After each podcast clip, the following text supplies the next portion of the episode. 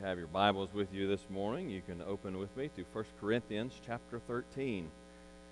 1 Corinthians chapter 13, we'll be looking at verses 4 through 7 this morning. 1 Corinthians chapter 13, verses 4 through 7.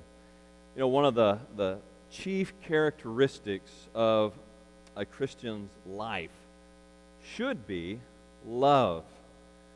The chief characteristics of any Christian's life should be love. That is what Christ tells us. He tells us that. John chapter 13, verse 35, Jesus says, By this all people will know that you are my disciples, if you lo- have love for one another. How will the world know we're Christians? By our love, especially for our love for one another. We're called by Christ to love. Love one another, but not only just love one another, right? We're, we're called to love other people. We're called to love our neighbor. We're also called to love our enemies. Luke chapter 6, verse 27. But I say to you who hear, love your enemies, do good for those who hate you so, not only are Christians supposed to love one another, love their fellow Christians in Christ, not only are they supposed to love their neighbor, whoever is in their proximity, they are to love their enemies, those who do evil to them, persecute them even. That is a call on the Christian life. We are called to love. Love one another, love your neighbor, love your spouse, love your children and even love your enemy. We are to be marked by love. Now, what does love look like? What kind of love are we talking about? Last week we began to look at love, the love chapter here in 1 Corinthians 13. And there we defined love. Last week we defined love. Love is, is not an emotion, contrary to what our culture says. It's not an emotion, it's not the fuzzy feelings you get around certain people. It is not an emotion.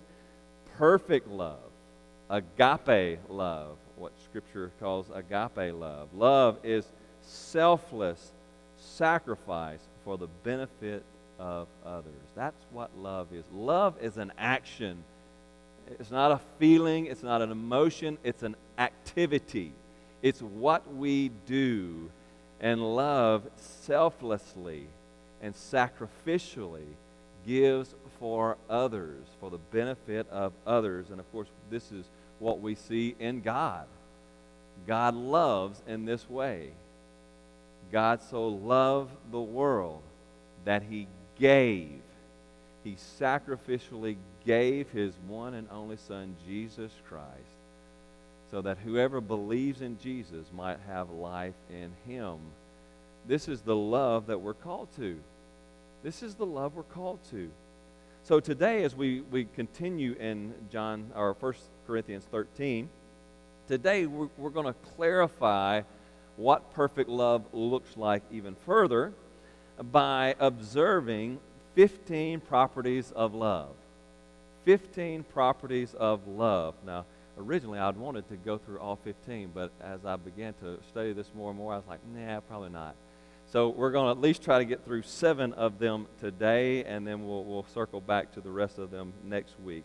So 15 properties of love. And in these properties of love, we will see the properties of a loving person. So, what does a loving person look like? So, today, I want you, dear Christian, to pursue the properties of perfect love as you hear these properties being listed and as we talk about them today, mark them in your mind. Uh, examine your own life in light of them and dedicate yourself to pursue these properties in your own life. Even as difficult as, as it may seem sometimes, we should be pursuing these properties in our own lives. So pursue the properties of love. Well, if you found your place there in 1 Corinthians, chapter 13, verse 4. Uh, please stand with me as we read God's holy word.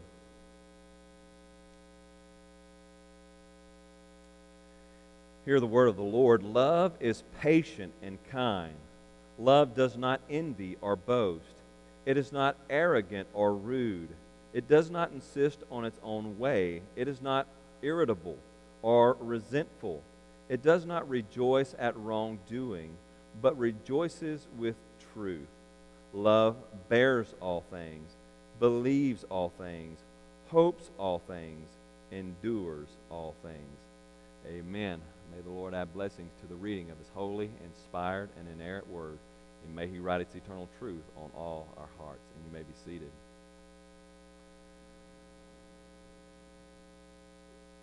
So, as we begin to, to look this morning at the 15 properties of, of love, of a loving person, the first two really go together. They, they, they go together, and they're listed in that way.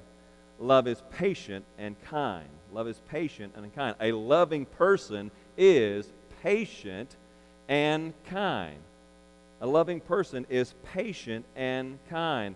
Now, as Gordon Fee says, these two clauses, love is perfect and kind, these two clauses represent, respectively, love's necessary passive and active response, uh, responses toward others or difficulties in general.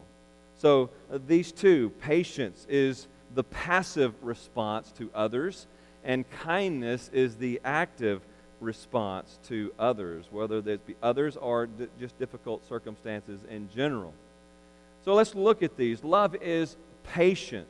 Love is patient. What does it mean to be patient? Uh, now, patience, we, we think about patience, and, and you always hear, you know, don't pray for patience because uh, the Lord will, will put some things in your life, right? to, to make you have to have patience. Uh, we think of patience as, well, I'm sitting here waiting on somebody or something, right? I'm patiently waiting.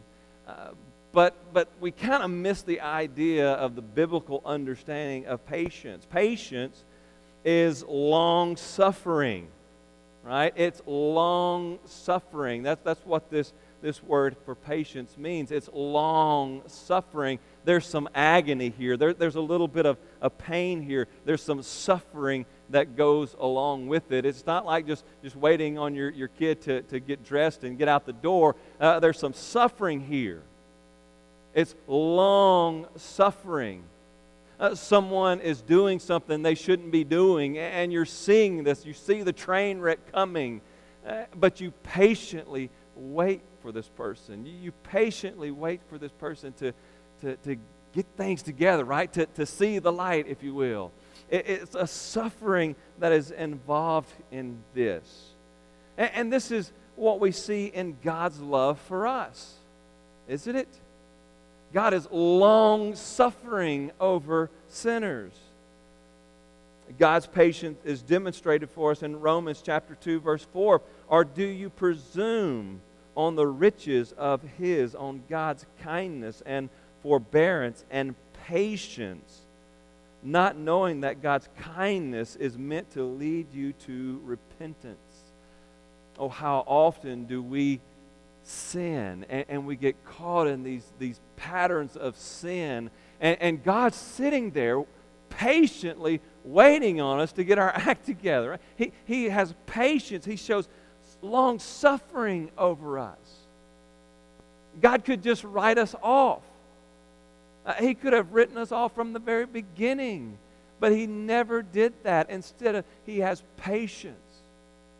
He has patience with our sins. He has patience with our rebellion against him. He doesn't just strike us down. He doesn't just go off on us. He doesn't send down his wrath upon us.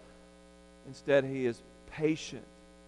He is a patient father, patiently loving his children we see further examples of this how it's supposed to look in the christian life 1 thessalonians chapter 5 verse 14 and we urge you brothers admonish the idle encourage the faint-hearted help the weak be patient with them all now now listen to those again admonish the idle those who just won't get with it, right? Those who just, they, we want them to get involved. We want them to, to, to see them get, get serious about their walk with Christ. We want to see them grow, but yet they're idle.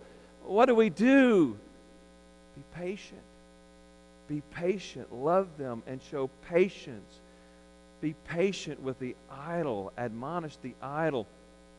Encourage the faint hearted, those who, who seem to lack faith, who always seem to doubt. Be patient with them. Help the weak, those who aren't as strong as you are in their faith, those who have issues that they're struggling with. Be patient with them. Be patient. Show patience. Suffer long over them.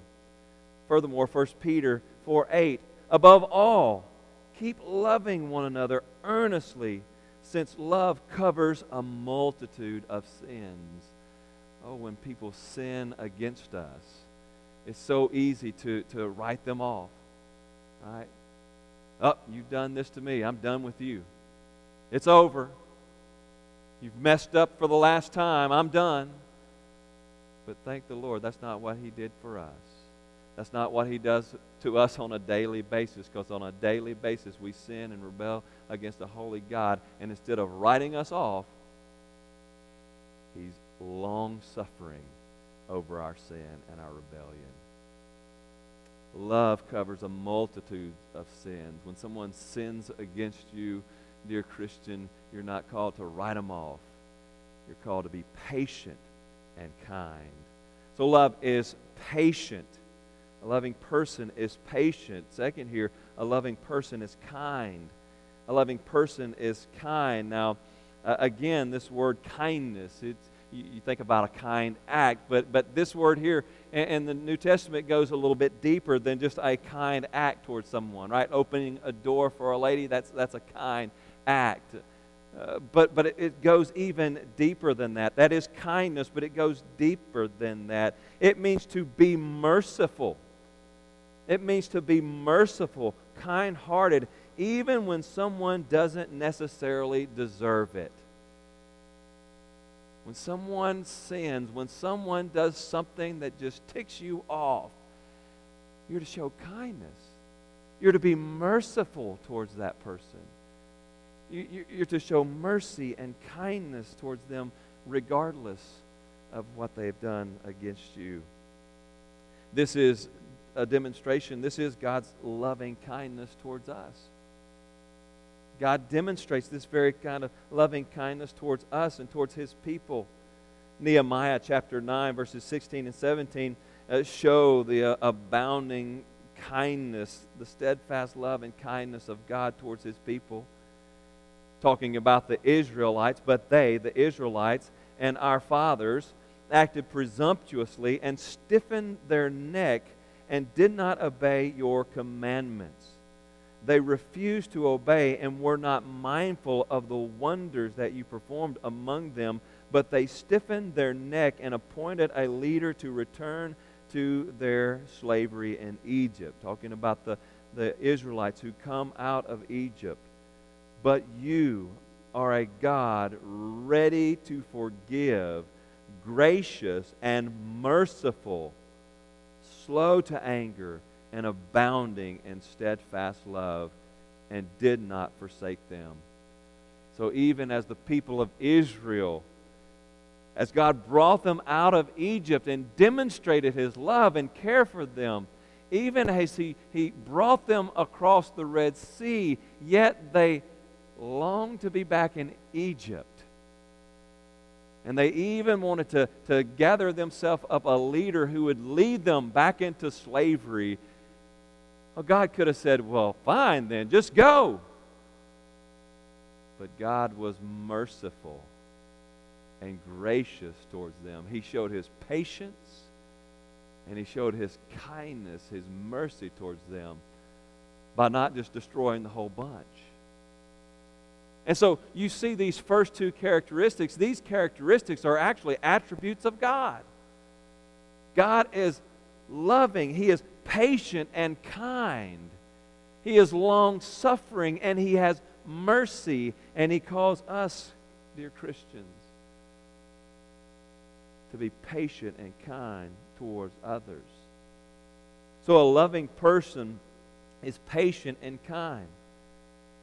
A loving person is patient and kind. So, dear Christian, do you see patience in your life? Do you show kindness and mercy to those who even sin against you? Those who you think should be so much further ahead or are doing this or doing that. Do you show patience and kindness towards them? As God in heaven showed patience and kindness, shows patience and kindness to you on a daily basis in Christ Jesus our Lord. So a loving person is patient and kind. Now, if you really want to know the true nature of a thing, you, you not only have to define what it is, you also need to define what it is not. And, and that's what Paul does in, in the next few lines here. Paul goes on to give eight negative characteristics of love. What love is not. Now, here's a helpful note. In, in this list that we see, the, these negatives, these what love is not, Paul is actually addressing specific problems in the Corinthian church. So, so this is a rebuke towards the Corinthians. So it's meant to bite a little bit as they, they read this, but it may might ought to bite us a little bit today as well. Maybe we see some of our own nature, and certainly we will see some of our own nature in some of these negatives. And, and here's where we need to count things out of our lives, work to, to get these characteristics out of our lives. So, first of the eight here, uh, the first of the eight, number three on our list here, is the, uh, the first negative is a loving person does not envy. A loving person does not envy. Love does not envy or boast. A loving person does not envy. That is to say, there's no room in a loving person for jealousy. No room for jealousy. That's, that's what we're getting at when we say envy. It, it's that jealous nature. Jealous, jealousy that we, we look upon someone else. We look what they have. We look what they do, and, and we become jealous of that person. In 1 Corinthians chapter 3, verse 3, Paul says, For you are still of the flesh, for while there is jealousy and strife among you, are you not of the flesh and behaving only in a human way? This is the way people respond. This is kind of like the, the go to, right? We, we're naturally, by our very nature, we envy others. We, we become jealous of other people. Envy can can so easily arise within the body of Christ, within the church. You see people, well, well, this person's in that spot. They, they, uh, the, pastor picked them to, to run this committee. Or, or, or, or this person is doing that, or, or this person's doing this other thing. Why didn't they pick me? Why didn't they come to me? Why didn't they ask me? Or, or you look at that person, oh, they're in a, a, a spot of, of uh, predominance in the church, a, a very a visible position. Why, why, why can't I have that position? And, and, jealousy, when, when this kind of envy and jealousy gets into a church, oh, how quickly it can tear a church apart. Oh, do you see how they treat that person? Oh, they, they put that person up on a pedestal and la la la, and, and people begin to bicker because they're jealous. And so they begin to bicker and they go back behind people's backs and they talk about, oh, oh, oh, and they run people down because they're jealous. It's jealousy, that's all it is. It's jealousy. Envy can be such a, a, a dangerous thing in the church. It can cause great division within the body of Christ. Oh, we're not to be jealous of others. We're not to be jealous of others. We're, we're not to, to, to, to look at other people and, and see where they are. Hey, God has a place for everybody in the church. And some places in the church, as we've, we've talked about the spiritual gifts, some spiritual gifts are more, more visible, and other gifts are more behind the scene. But we should never look at someone, whatever position they're in, whatever part they play in the church, we should never look at that person and say, I'm jealous, I'm envious, I want what they have. That's covetousness. Envy and strife, or envy and jealousy, do not characterize a, a person of love, a loving person. It does not demonstrate perfect love.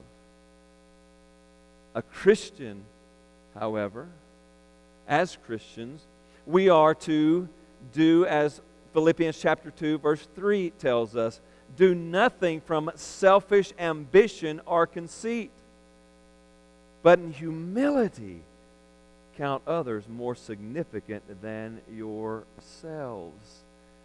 Do nothing from self ambition or conceit. Do nothing from jealousy, but in humility. Look on others and count them more significant. Brag on other people. Instead of being jealous and envious of, of this person because they're in that position, brag on them. Man, look how God is using them there. Pray for them, encourage them. That's love, not envy and jealousy. A loving person does not envy. A loving person does not envy. Next, a loving person does not boast. A loving person does not boast. That is, a loving person is not a braggart. It's not a braggart. You know, a braggart uh, loves to toot his or, or her own horn. Uh, they like to talk about themselves always. Now, our very nature, by our very nature, we like to talk about ourselves. In fact, in, in his book, How to Win Friends and Influence People, this is a, a book from a, a while back, but Dale Carnegie says, talk to someone about themselves and they'll listen for hours. Right? If you want to build friends and, and create influence in your life, then when you talk to someone, get them to talk about themselves. And you don't have to say anything else because people love to talk about themselves. That, you are your favorite conversation piece, right? We all like to talk about ourselves. That's just kind of our nature. We want to boast in ourselves. We want to talk about ourselves. But a braggart that's all they want to talk about. A braggart, someone who boasts, that's all they want to talk about. They just want to, to talk about themselves. Have you ever been around that person and, and you're trying to talk about this thing or that thing, but the, they always turn the conversation back to themselves? Because in their life, in their view, it's all about me. You should be most interested in me what I've got going on in my life is more important than what's going on in your life or at the church or anything else. It's about me. That's a person who is a braggart. They, they just want to talk about themselves. And that's not a mark of a Christian. That's not a mark of perfect love. Perfect love doesn't just want to talk about me. That's all right to, to talk about yourself every now and again. People want to, uh, if, if other Christians want to know about you. They want to know about what's going on in your life, and that's good and great. But, but if the conversation always has to come back to you, then you're a braggart. You're boasting in yourself. You're boasting in your own life, your own troubles, your own uh, successes, whatever it is. That's being a braggart, and that's not perfect love. Perfect love does not boast and brag so, dear Christian, work hard, love much, and let other people brag on you. You don't have to toot your own horn. Let other people. If you do what God has called you to do, other people will toot your horn. They'll brag about you. But as Christians, we're not to boast and brag. We're not to boast and brag. We're to count others more significant than ourselves. We're to brag on other people. We're to boast in other people. Mainly, we're to boast in Jesus Christ. Brag on Him. Boast in Him. And you'll never go wrong. So, a loving person is patient and kind, but does not envy or boast. Number five here a loving person is not arrogant. A loving person is not arrogant. That is arrogance. Arrogant means that some, this is someone who has an, an exaggerated conception of themselves. They're, they're proud, they're, they're puffed up. In fact, it's the same word that, that Paul uses over in chapter 4, verse 6. Chapter 4, verse 6. Let me flip over there real quick. chapter 4, verse 6. Paul says, I have applied all these things to myself and Apollos for your benefit, brothers, that you may learn by us not to go beyond what is written, that no one, that none of you may be puffed up in favor of one against another. They're arrogant. They're puffed up. These Christians at, at, at Corinth, this is a, a bad problem in the church. They're all puffed up. I've got it all together. I follow this guy. I follow that guy. I've got these gifts. I've got that gift. Uh, so I've got it all together. They're puffed up. They're arrogant. They are arrogant. And their arrogance is causing division and strife within the church. But a loving person is not arrogant. A loving person is not arrogant. In Daniel chapter 4, we see a, a great picture of, of arrogance. Daniel chapter 4 uh, verses 28 through 33, we see Nebuchadnezzar. Nebuchadnezzar, of course, was king of the Babylonian Empire, and, and Nebuchadnezzar had accomplished a lot of things in his time as a, a, a king, and he become arrogant. He become arrogant in that. And so God comes to him and he warns him. That's what takes place in the first part of, of chapter 4. He warns him that, that this is about to come, and Daniel the prophet he, he, he warns him, it sounds warned, King Nebuchadnezzar, repent. Turn away from your pride. Turn away from your arrogance. But Nebuchadnezzar doesn't repent. He doesn't listen. And so this is what happens in Daniel chapter 4, verse 28. All this came upon King Nebuchadnezzar at the end of 12 months. He was walking on the rooftop of, of, the, of the roof of the royal palace of Babylon. And the king answered and said, is not this great Babylon, which I have built by my mighty power as a royal residence and for the glory of my majesty? And while the words were still in the king's mouth, there fell on there fell a voice from heaven, O King Nebuchadnezzar. To you it is spoken. The kingdom has departed from you and you shall be driven from among men, and your dwelling shall be with the beast of the field, and you shall be made to eat grass like an ox, and seven periods of time shall pass over you until you know that the Most High rules the kingdom of men and gives it to whom he will. Immediately, the word was fulfilled against Nebuchadnezzar. He was driven from among men and ate grass like an ox, and his body was wet with the dew of heaven, till his hair grew as long as eagle's feathers, and his nails were like birds' claws.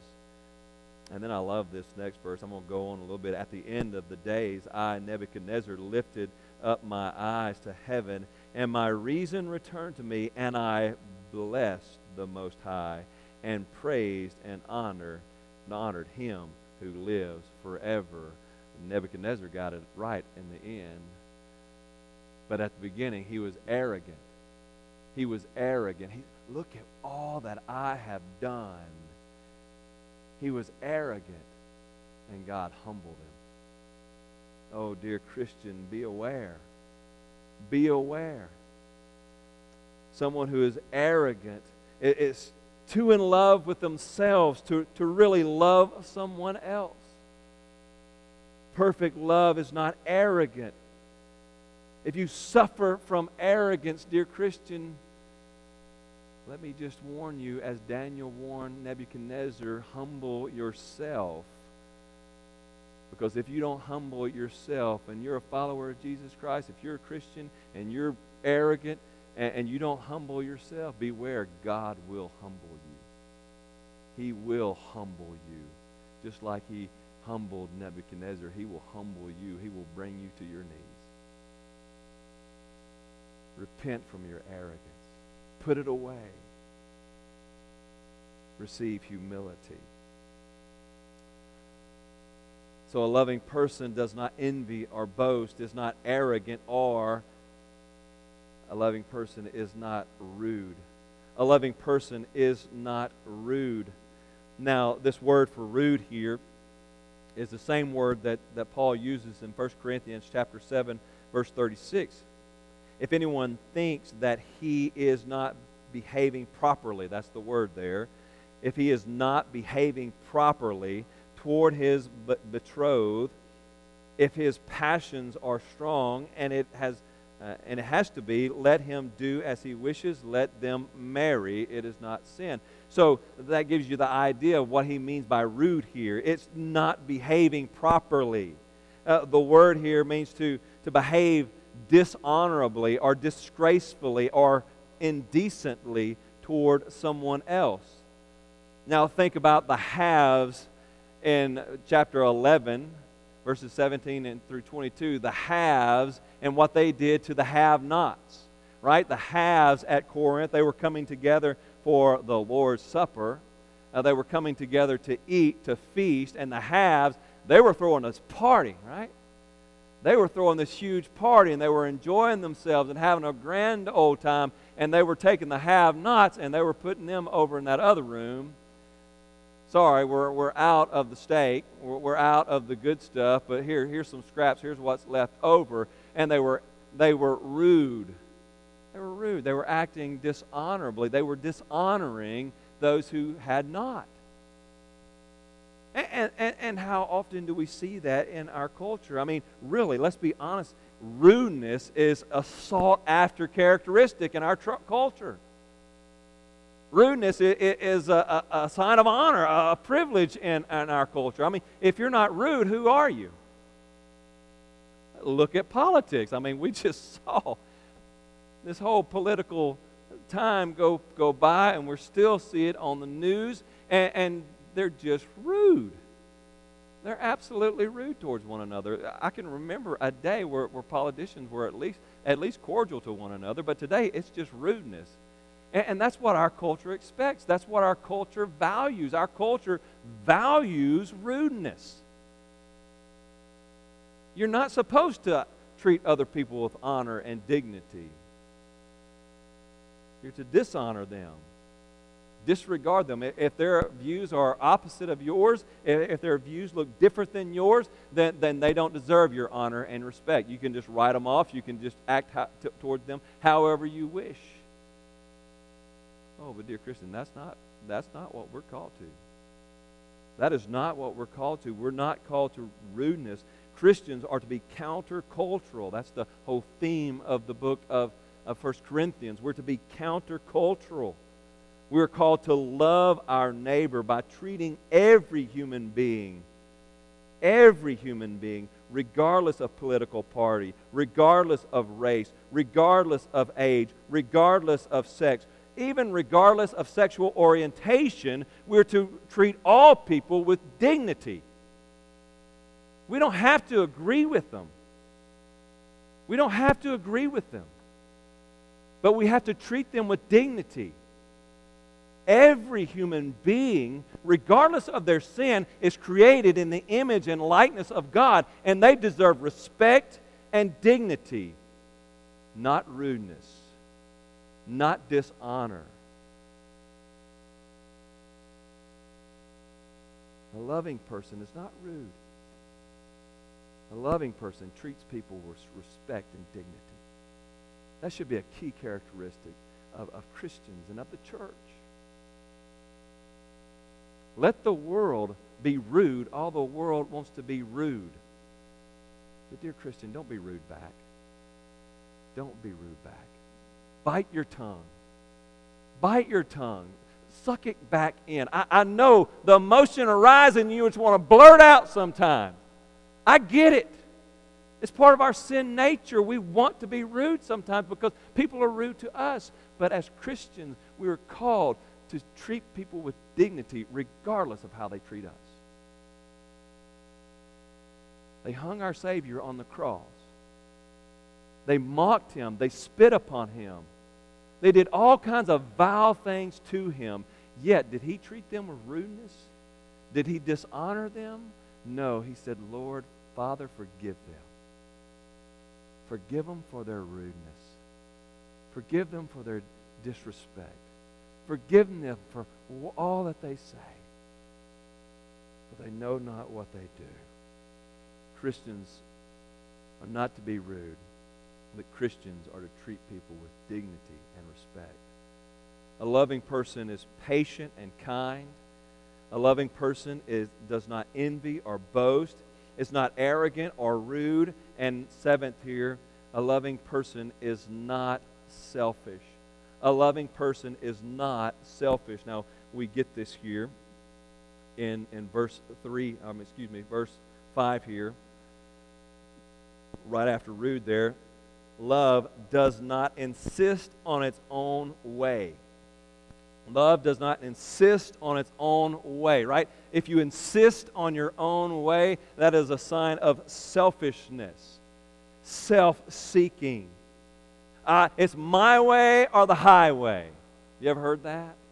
It's my way or the highway. We, we need to do this thing my way. My way is the best way. My way is the only way. And it's going to be my way or no way. And if we're absolutely honest, most of the time, uh, our inclination is towards selfishness. We, we want to see our desires fulfilled. We want to, to pursue our own desires, our own wants, our own uh, desires in life. We, we want to pursue the selfish pattern. Scripture tells us that over and over. I mean, that's, that's the, one of the keys to uh, the sin nature is to be selfish and self-absorbed. But that's not for, for the Christian. That, that's not for us as followers of Jesus Christ, we're to crucify selfishness and put other people first. We're to be selfless, not be not selfish. of course, Jesus gives the ultimate example of this. Mark chapter 10, verse 45.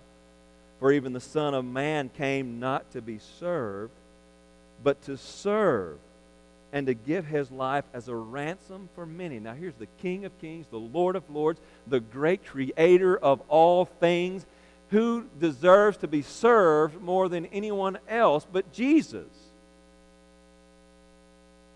Jesus has a right to be selfish. All of this creation is His, it belongs to Him. Yet He came not to be served, but to serve to serve and give his life as a ransom for many, for all those who would trust in him. Paul applies this to us. Philippians chapter 2, verse 4. Let each of you look not only to his own interest, but also to the interest of others. Put others first. Look out for other people's desires. Look out for other people's needs.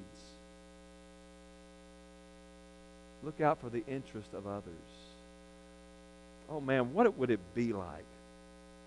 What would it be like if the church just kept trying to outdo one another in selfless service to one another? If we just would quit focusing on self, what I get out of church, what I get out of the service, what I get, what, what, what me, me, me, me. If we would just quit that, quit focusing on me so much, and just start trying to outdo one another in love. What can I do for you? How can I serve you? How, how can I meet a need for you? How can I pour into you? How can I give you some benefit in life? Oh man, if husbands and wives would, would try to outdo one another in selfless service to one another, how, how strong could the marriage be? If parents and children would, would try to outdo one another in selfless service to one another, how strong could the family be? Oh, we're never to be selfish. We're never to be selfish. We must be selfless. We must be selfless. And, dear friend, that means taking that old sinful nature, that selfish nature, and putting it up on Calvary's cross day in and day out. Say, I'm not going to serve myself today. I'm going to serve others. I'm going to put other people first. A loving person is selfless, not selfish. A loving person puts others first. So, as we draw to an end this morning, I do want to stop there because I don't want to go long. So we're gonna I'm gonna give y'all a break today.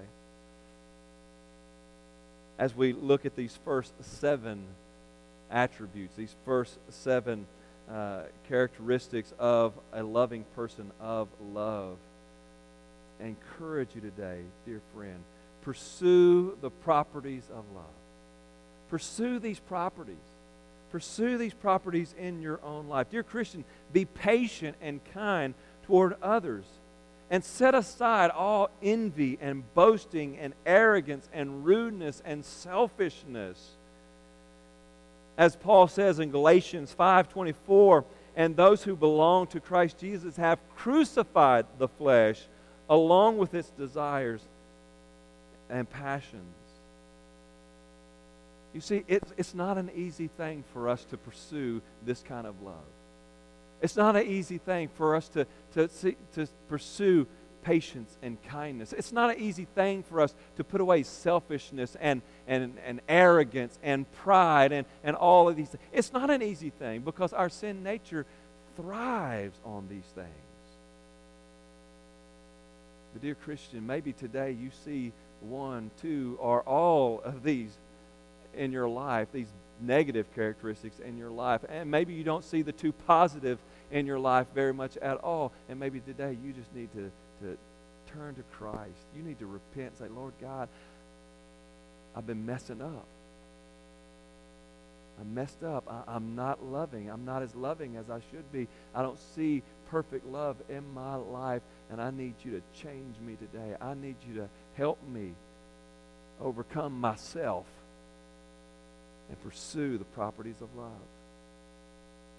Dear Christian, will you do that today? Every one of us can identify somewhere on this list that we're falling short, and we need to just turn it over to Christ and say, Lord, can you help me? I need some help here. It's not in me to, to, to do this. I need some help here. Would you do that today? Would you ask Him to help you? For others, maybe you're here today and, and you've never pursued perfect love because you've never pursued the perfect love giver. You've never pursued Jesus Christ. You've never given your life to Him. You've never trusted in Jesus. You don't know a thing about perfect love.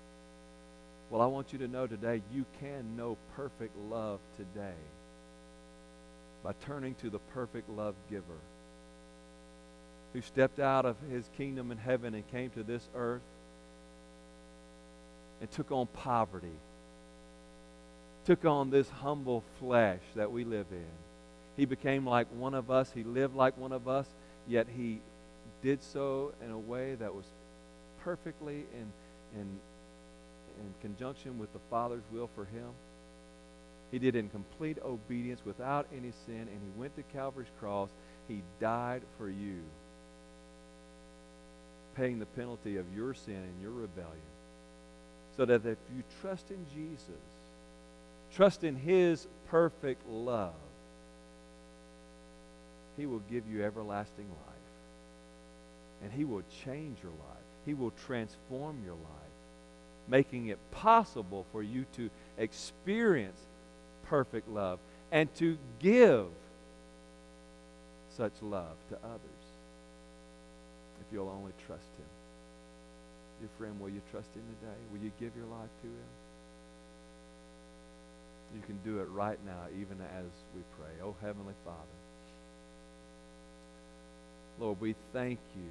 Lord, as we read the, this list, these, just these seven, Lord, I, I know for myself, I, I see some areas in my own life that I need, I need to work on, Lord. I, I need work. And Lord, I just confess that left up to me, I, I'm not going to be able to do it, Lord. I can't do this on my own. But Lord, you can. You have the power to transform me. You have the power to transform any person here. And so, Lord, I just pray that today, Lord, that your Holy Spirit would work in the lives of all who believe, who have trusted in you, that your Spirit would work in us, Lord, to put to death the, the sinful characteristics, the, the unloving characteristics, and, and bring to life in us those positive characteristics of love. Let us be patient and kind. Let us think of other people first. Oh, Lord, help us.